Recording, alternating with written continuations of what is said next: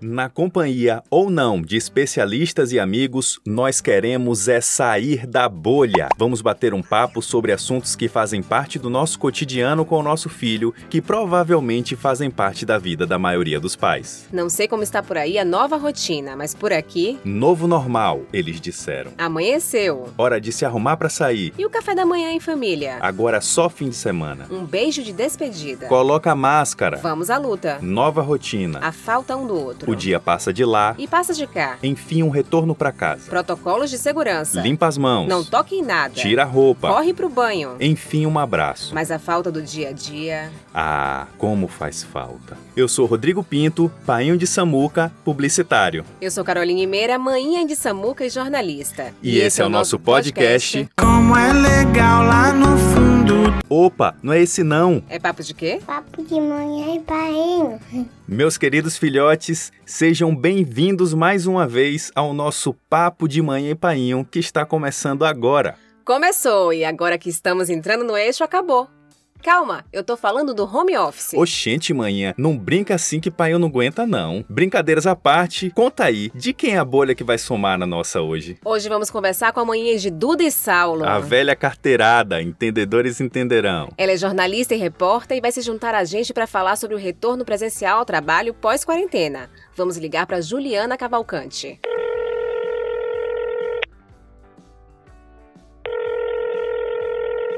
Muito bem-vinda ao Papo de Manhã e Painho, Juliana.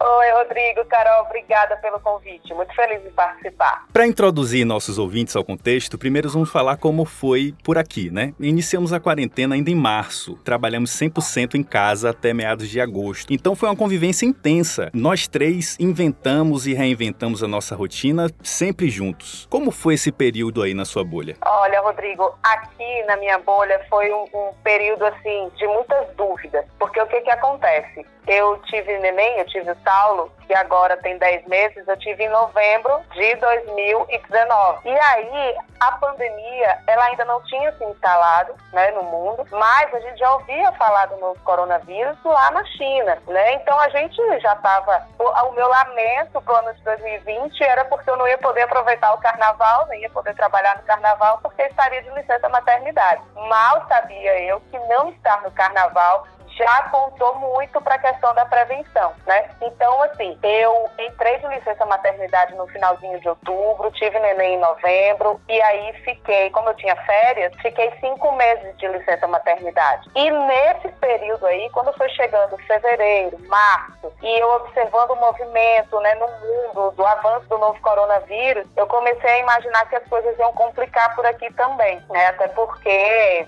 por todos os motivos que hoje a gente sabe que o vírus se espalha trabalhou, né? E aí, quando chegou o mês de março, que foi de fato meu último mês de licença maternidade, eu tinha me programado para curtir o mês de março, deixando já tudo organizado, filho com babá, a avó já super ambientada, para eu poder curtir esse último mêsinho, vendo minhas amigas, saindo um pouco, cuidando de mim, cortando um cabelo, indo fazer compras, né, para parecer bonitinha, quando voltasse para televisão. Só que aí, quando foi no dia 19 de março, foi decretado a quarentena, suspenderam-se suspenderam as aulas, uh, comércio fechou, enfim, foi aquele, aquele paque, né? Então eu, caramba, vou ter que prolongar essa licença maternidade aí por mais alguns meses. Porque também já foi, já, já foi me avisado pela TV Bahia que eu ia precisar ou ficar em casa ou eu ia precisar ficar trabalhando interno, né, na emissora, dentro da redação, enquanto não tivesse segurança para que eu saísse para a rua, já que eu estava amamentando ainda. Então foi um período de muita incerteza. Logo quando as aulas foram suspensas, para Maria Eduarda, para Duda, que tem nove anos, ela achou que estava de férias. E assim, de fato, as primeiras semanas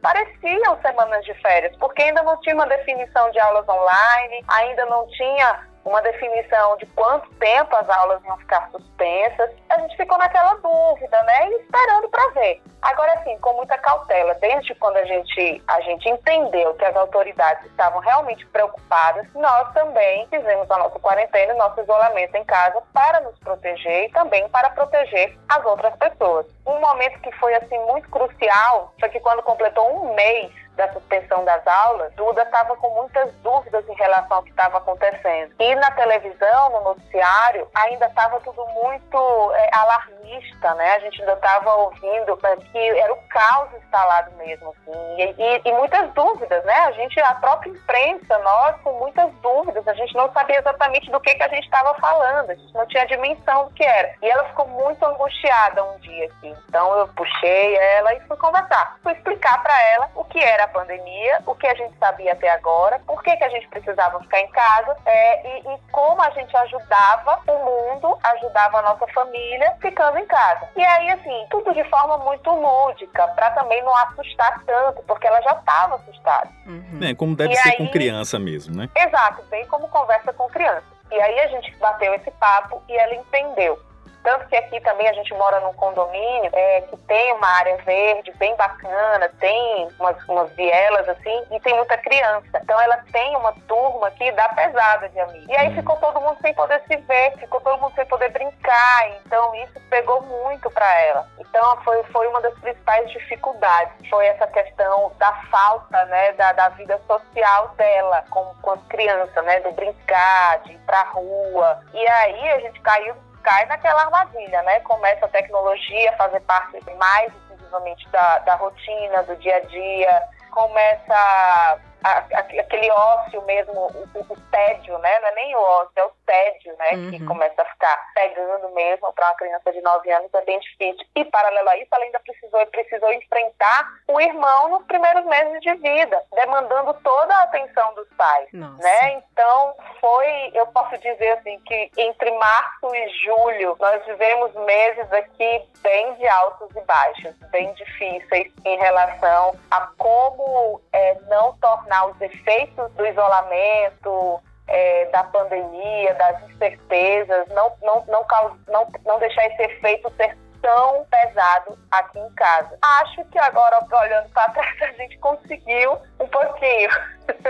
Foi um desafio duplo aí, né? Aqui a gente teve o privilégio de trabalhar home office, teve essa convivência intensa também. A gente só saía aqui pro básico. Eu cheguei a ficar três meses sem ver a cara da rua. Eu nem no condomínio eu ia. Então, é. É, Samuel se apegou demais, se apegou muito, né? E aí agora no final de agosto eu não tive escolha. Eu tive que sair para gravar e mas até aí tudo bem, porque eu digo em relação a Samuel, né? Porque como era só um dia na semana e apenas um período, ele não chegou a sentir essa ausência toda. É, mas em pouco tempo meu trabalho voltou a, a esse regime presencial e de revezamento. E aí eu comecei a passar uma semana inteira fora de casa o dia todo o que para ele não era mais comum, né? E aí é, já tô a começando a notar uma, uma mudança no comportamento dele por conta dessa falta. E aí essa quebra de rotina com você, como é que tá sendo? Pois é, a gente a gente tá notando isso agora, é porque quando eu voltei de licença maternidade em abril, o Saulo tava com cinco meses, mas ele assim super de boa, afinal de contas, né?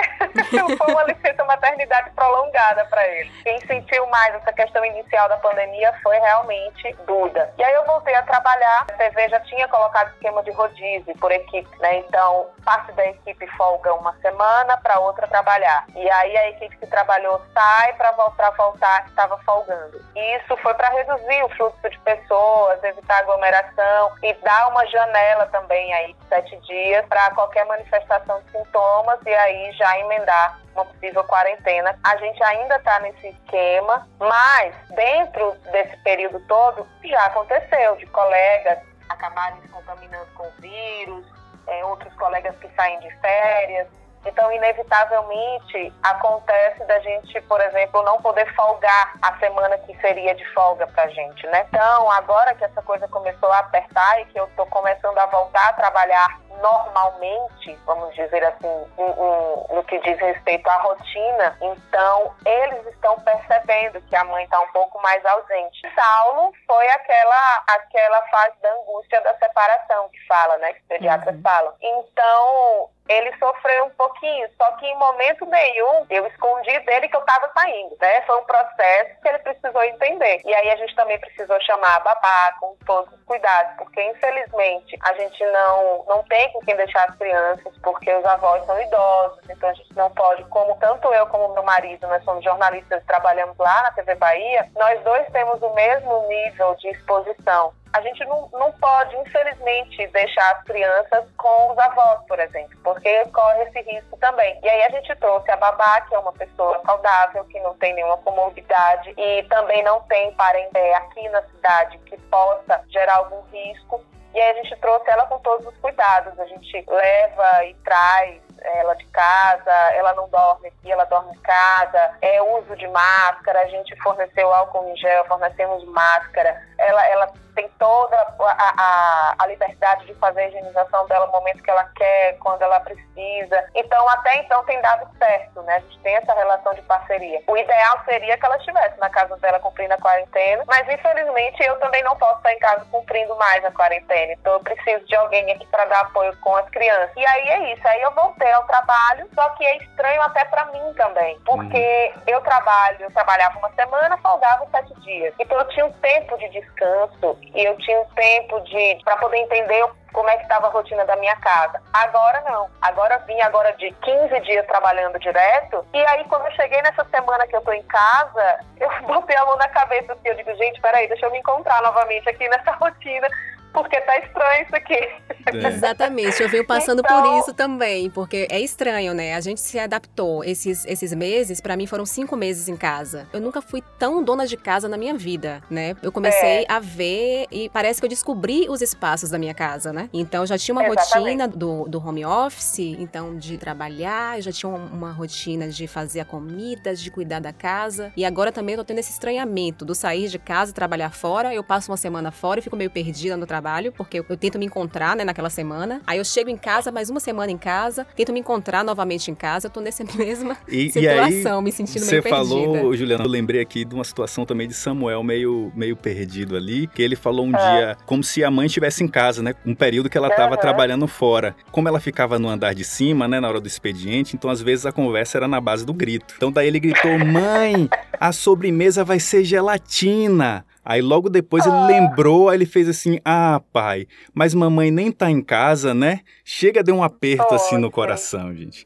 Mas assim, essa, a, além dessa quebra toda de, de, essa nova rotina e essa questão de ter que sair, a gente ficou com muito medo do vírus, né? De trazer o vírus para casa. Você contou um pouco aí sobre a situação da, da sua rede de apoio, né? Com a babá, de não poder contar com os avós justamente por causa da pandemia. E fala um pouco mais aí sobre essa tensão que eu acredito que você tenha, que seu marido tenha também, de, de dessa exposição. Olha, Rodrigo, eu vou te dizer que esse é, é o pior fantasma da nossa rotina. É, é muito difícil, porque agora, depois que, que, passou um período e que também já parei de amamentar, eu tive que voltar para a rua. Então, a gente fica muito exposto. Por mais que a gente tenha todos os cuidados, às vezes a gente topa com pessoas que, que não têm a responsabilidade coletiva que a gente tem. A gente se cuidar não é para nós mesmos. Eu não me cuido por minha causa, eu me cuido por causa do outro, por causa causa da grande quantidade de pessoas que, se eu contrair o vírus, eu posso contaminar. Sim, então, sim. isso é responsabilidade coletiva. E esse é um medo que a gente tem diariamente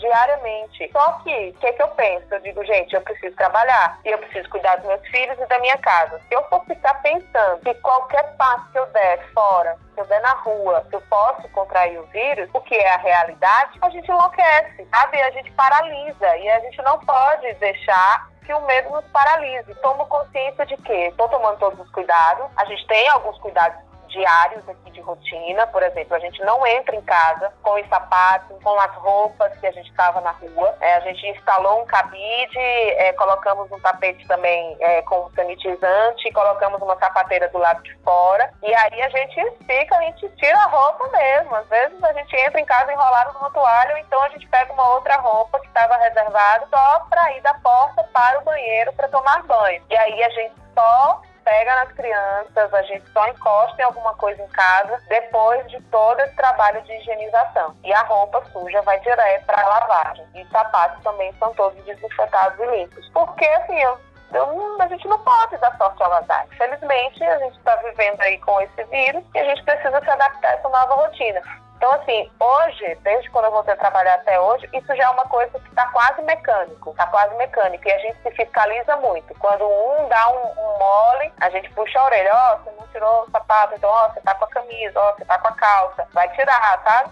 A gente, a gente acontece se fiscaliza mesmo, porque não pode. E, e muito mais assim, porque se eu pego e aí meu filho pega, ou minha filha pega, nós estamos em casa, nossa quarentena vai ser juntos aqui, de qualquer forma. Eu tenho a babá, então eu tenho que ter cuidado com ela, eu não posso passar um vírus para ela, por exemplo, porque se meu filho pega, ela corre risco de pegar também, sabe? Então a gente, a gente precisa o tempo todo estar tá pensando no macro, no coletivo. E, e, e é como eu falei, é um medo que existe, infelizmente, eu e o meu marido, a gente está sujeito a se contaminar como muitos colegas da gente já passaram pela Covid e venceram, tem grandes prejuízos, mas entre pegar e não ter nenhum prejuízo e não pegar, a gente está na luta para não pegar. A gente está na luta para não pegar e a gente vai ficar assim, extremamente cauteloso. Não estamos passeando, fazendo passeios, para dizer que não, esse último fim de semana foi a nossa primeira, vamos dizer assim, grande saída. Nós nos reunimos em família, foram 10 pessoas, a gente foi para a fazenda da nossa família. Então foi a primeira vez que a gente, vamos dizer assim, confraternizou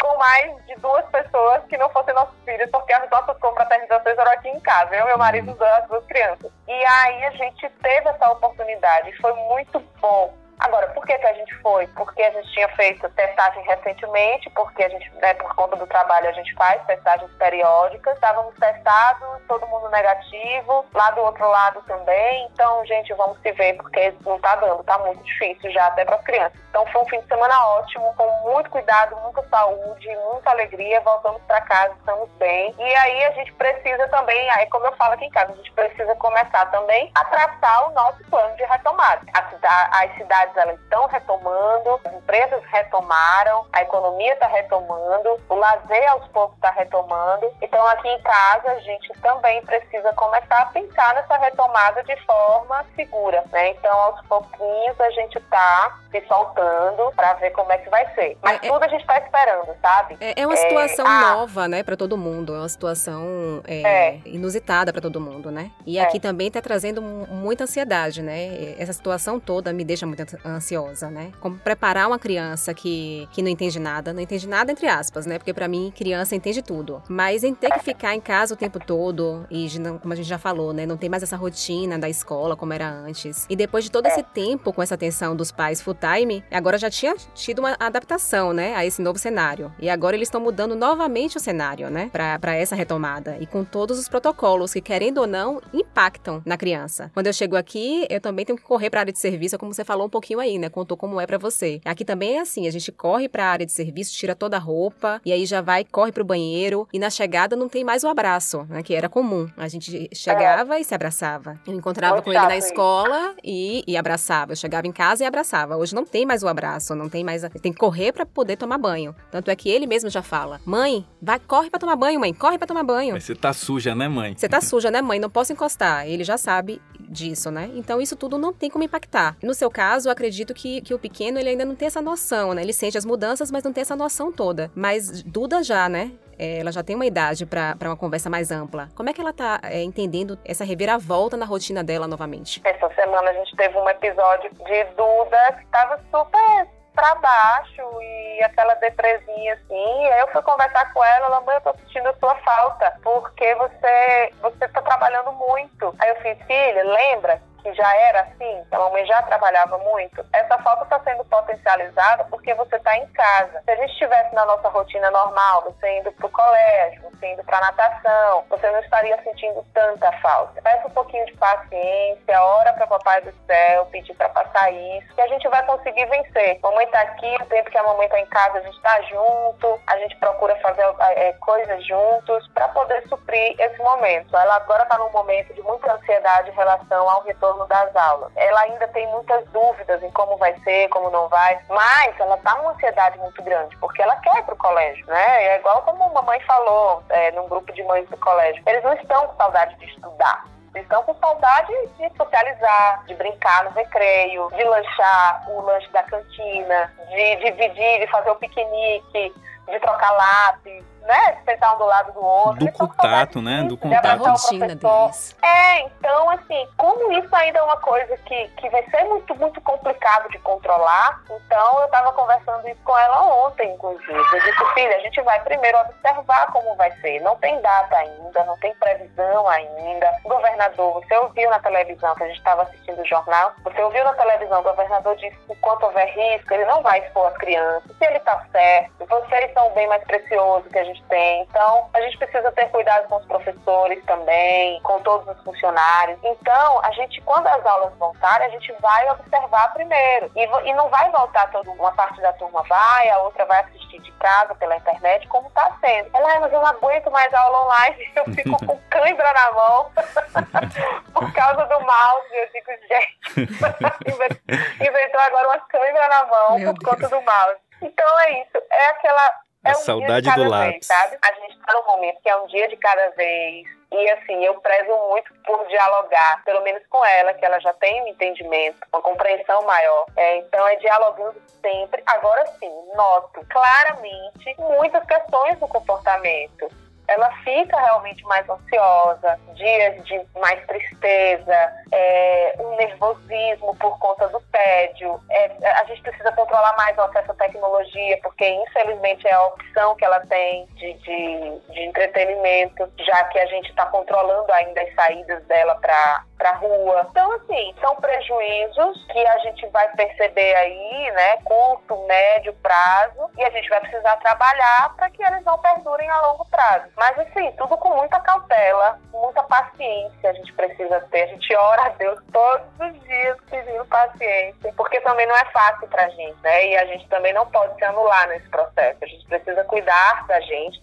adulta possa cuidar das nossas crianças. Então, a gente precisa ter tudo muito, muito claro e, e em todo caso de dúvida eu procuro me informar, eu procuro conversar com outras pessoas, porque senão a gente realmente enlouquece. Pois é, é, é muito bom saber, Juliana, que apesar de, de experiências diferentes, a gente tenha uma visão muito parecida, essa visão macro de se preocupar com um terceiro, seja da nossa família ou não, esses protocolos de, de segurança, né, de forma ampla eu acho isso muito importante. Infelizmente, a gente teve que tem que lutar isso diariamente, né? Principalmente você sabe muito bem disso. A imprensa é uma boa parte luta diariamente para divulgar isso, para que as pessoas tenham essa visão mais ampla e agregue, né, ao macro. Eu acho isso muito legal da sua parte e a gente concorda plenamente com, com essa visão. A gente precisa compreender que quando a gente fala, né, que a gente precisa ter cuidado, que a gente precisa usar máscara, a gente não está fazendo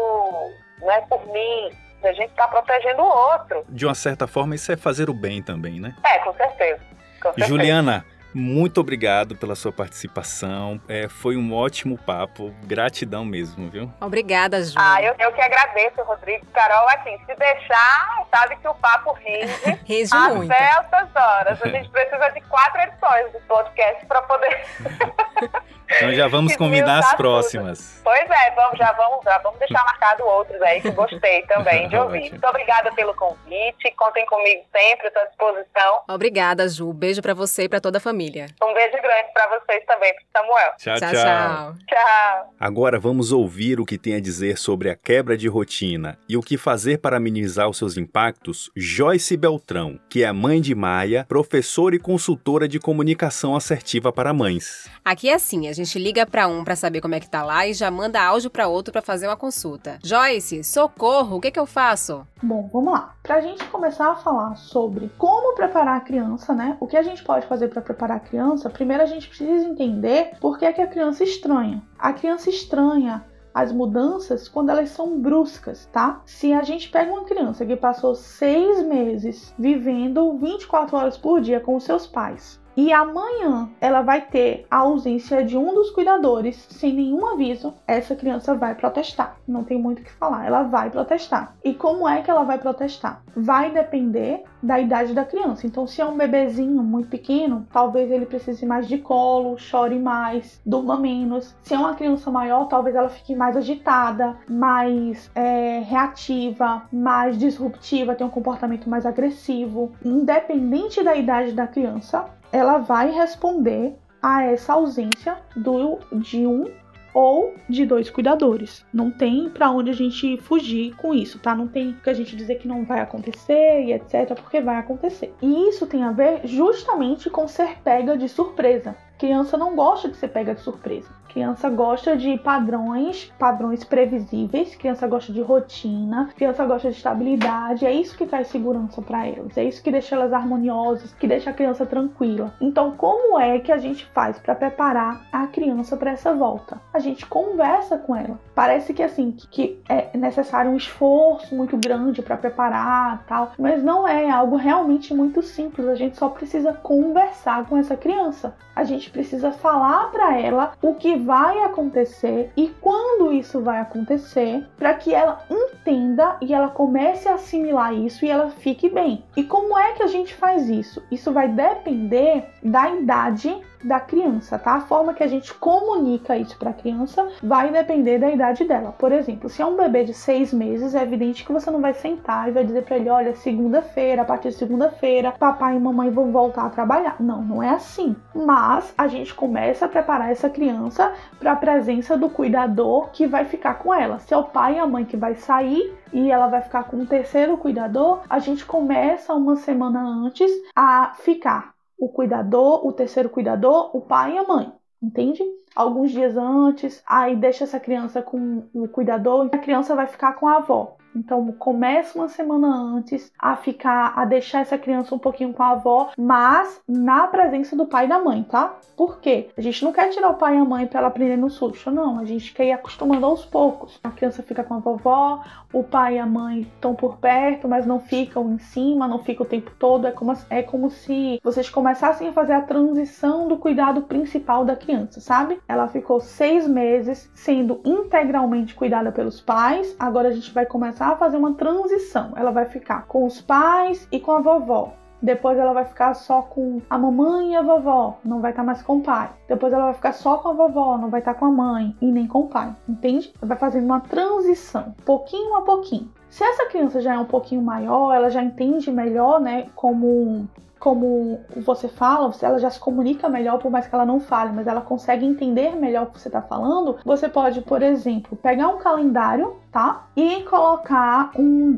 um calendário desses grandes, tá? Você pode até desenhar mesmo um calendáriozinho e marcar o dia que o papai ou a mamãe vão voltar a trabalhar. E aí você pega o calendário e diz: olha, vai voltar segunda-feira, falta uma semana para voltar, faltam sete dias para os pais voltarem a trabalhar. Você bota lá sete quadradinhos e no último você coloca uma estrelinha. E aí todo dia você vai lá com a criança e fala: Olha, filha, no dia da estrelinha, papai e mamãe vão voltar a trabalhar e você vai ficar com fulaninha de tal. Aí passa um dia, você risca um quadradinho. No dia seguinte, no mesmo dia, na mesma coisa: Olha, filha, hoje é dia tal. No dia da estrelinha, papai e mamãe vão voltar a trabalhar. Vai lá e risca o dia. No dia seguinte, a mesma coisa. E você faz isso todos os dias. Por quê? Quando for chegando o dia da estrelinha, a criança já vai estar preparada para a ausência dos cuidadores, tá? Então isso é uma outra coisa, uma outra forma de fazer com crianças maiores, crianças que já entendem melhor a cognição, tá? E outra coisa, outra dica que é muito legal e que eu realmente recomendo aí para independente da idade, é vocês terem uma atividade que marca o retorno do cuidador para casa. Então, por exemplo, você vai explicar para ela, ó, oh, o pai e a mãe vão sair para trabalhar hoje. Você vai lá e fala, olha, papai e mamãe vão sair hoje para trabalhar. Você vai ficar com a titia. Depois que você fizer tal coisa, o papai e a mamãe chegam, entende?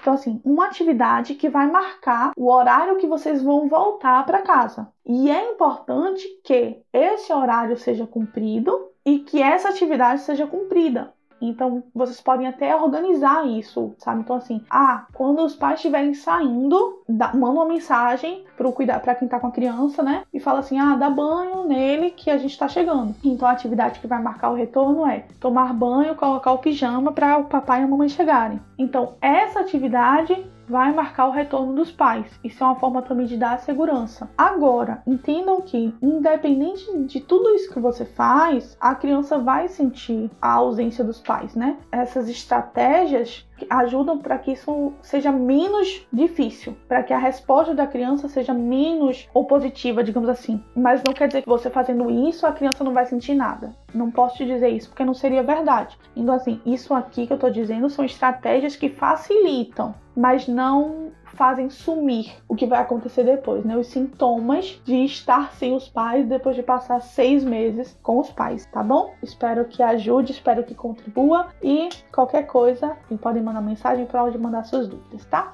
Beijo. Muito obrigado, Joyce, pelas suas dicas e orientações. Para você que quer mandar alguma mensagem para Joyce, o Instagram dela é @eujoycebeltrão sentiu e com Y. Gente, precisamos falar, conversar com as pessoas próximas, com especialistas quando possível, e aproveitar a troca de experiências para aprender com o outro e mudar, ou também perceber que a gente está no caminho certo. Isso aí, por isso que criamos esse podcast. Queremos conversar, queremos é sair da bolha. E também é por isso que o papo ele não acaba aqui nesse episódio. Continua lá no nosso perfil no Instagram e no Facebook. Acessa lá o arroba Papo de Manhã e Painho, deixe sua opinião ou conte o que está rolando com você também. Para você que nos ouviu até aqui, muito obrigado pela audiência e ouça agora uma carta para Samuca. Para mim, mãe. Para você, meu filho. Foram cinco meses em que te vi crescer cinco centímetros sob meus olhos e que pude desfrutar da sua companhia desde o acordar até o adormecer. Foram cinco meses em que você, mais do que nunca, me ensinou o valor do tempo. Ah, o tempo. Tento aprisionar ele nas fotos, mas às vejo e nossa, quanto tempo já se passou, e de todo este tempo, tenho certeza que não quero deixá-lo escapar entre os meus dedos sem usufruir o máximo dele com você. Nesse tempo, a gente pôde perceber o quanto representamos um para o outro e quanto juntos somos mais fortes. Agora, chegamos a um novo momento que temos que voltar àquela velha rotina, lembra? Onde teremos menos tempo na companhia um do outro. Mas não importa o quanto tempo a gente tenha para ficar junto. O importante é o quanto junto estaremos no tempo que a gente tiver. Então vamos fazer um pacto? Vamos desfrutar dele o quanto pudermos para brincar, conversar, fazer uma refeição juntos ou simplesmente ficar de preguiça coladinhos no sofá? Com amor, manhã. E um cheiro de painho